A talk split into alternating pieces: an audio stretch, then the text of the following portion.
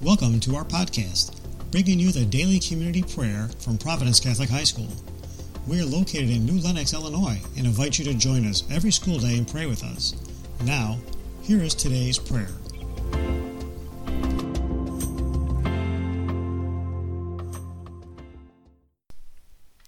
Good morning, Providence. My name is Maddie Bandick, and I am a graduate of the class of 2018. Dear God, you have blessed us with a new year. We are all looking forward to what this new year and new decade holds for us. In the winter time, we happen to be in a t- time of anticipation, counting down the days until the school year is over, counting down the days until graduation, waiting for warm summer days to arrive. I didn't realize how guilty I am of this until I recently ran into an article on Facebook titled Today is Enough by Madison Block. There's a lot happening, and if I am not careful, I easily fall into the trap of being fixated on either what's behind or what's ahead. I also find this to be a recurring problem with most people. We're so worried about how much better things could be if, or how much better things will be when.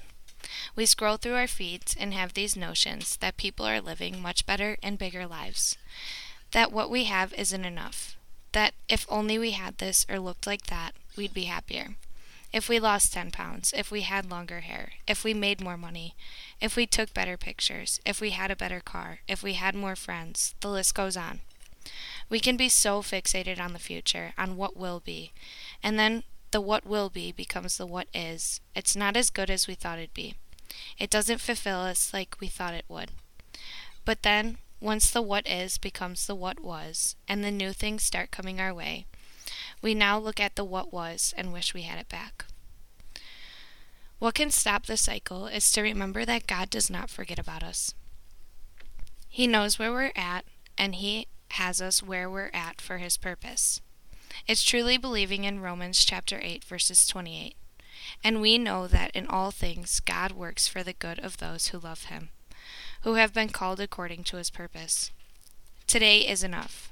This season of life is enough. Is it okay to be excited for the future? Absolutely. Is it okay to smile at the past? You betcha. Stop and pause and know that today is enough. Today is enough, not the past you're living in, not the future you're waiting for. Today is where you need to be. Don't waste today's grace by trying to fight tomorrow's battles. Take it in, breathe, live. Today is enough. So, God, after reading this, my prayer to you is this. Please help the Providence community, my family, and myself to remember that what you place in front of us today and every day should be our main point of focus.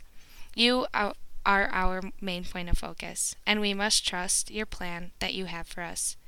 God, let us place our trust in your hands and change the negative attitudes into positive outlooks. If we always find ourselves numbering our troubles, we will never find time counting our blessings. Love, your daughter, Madeline.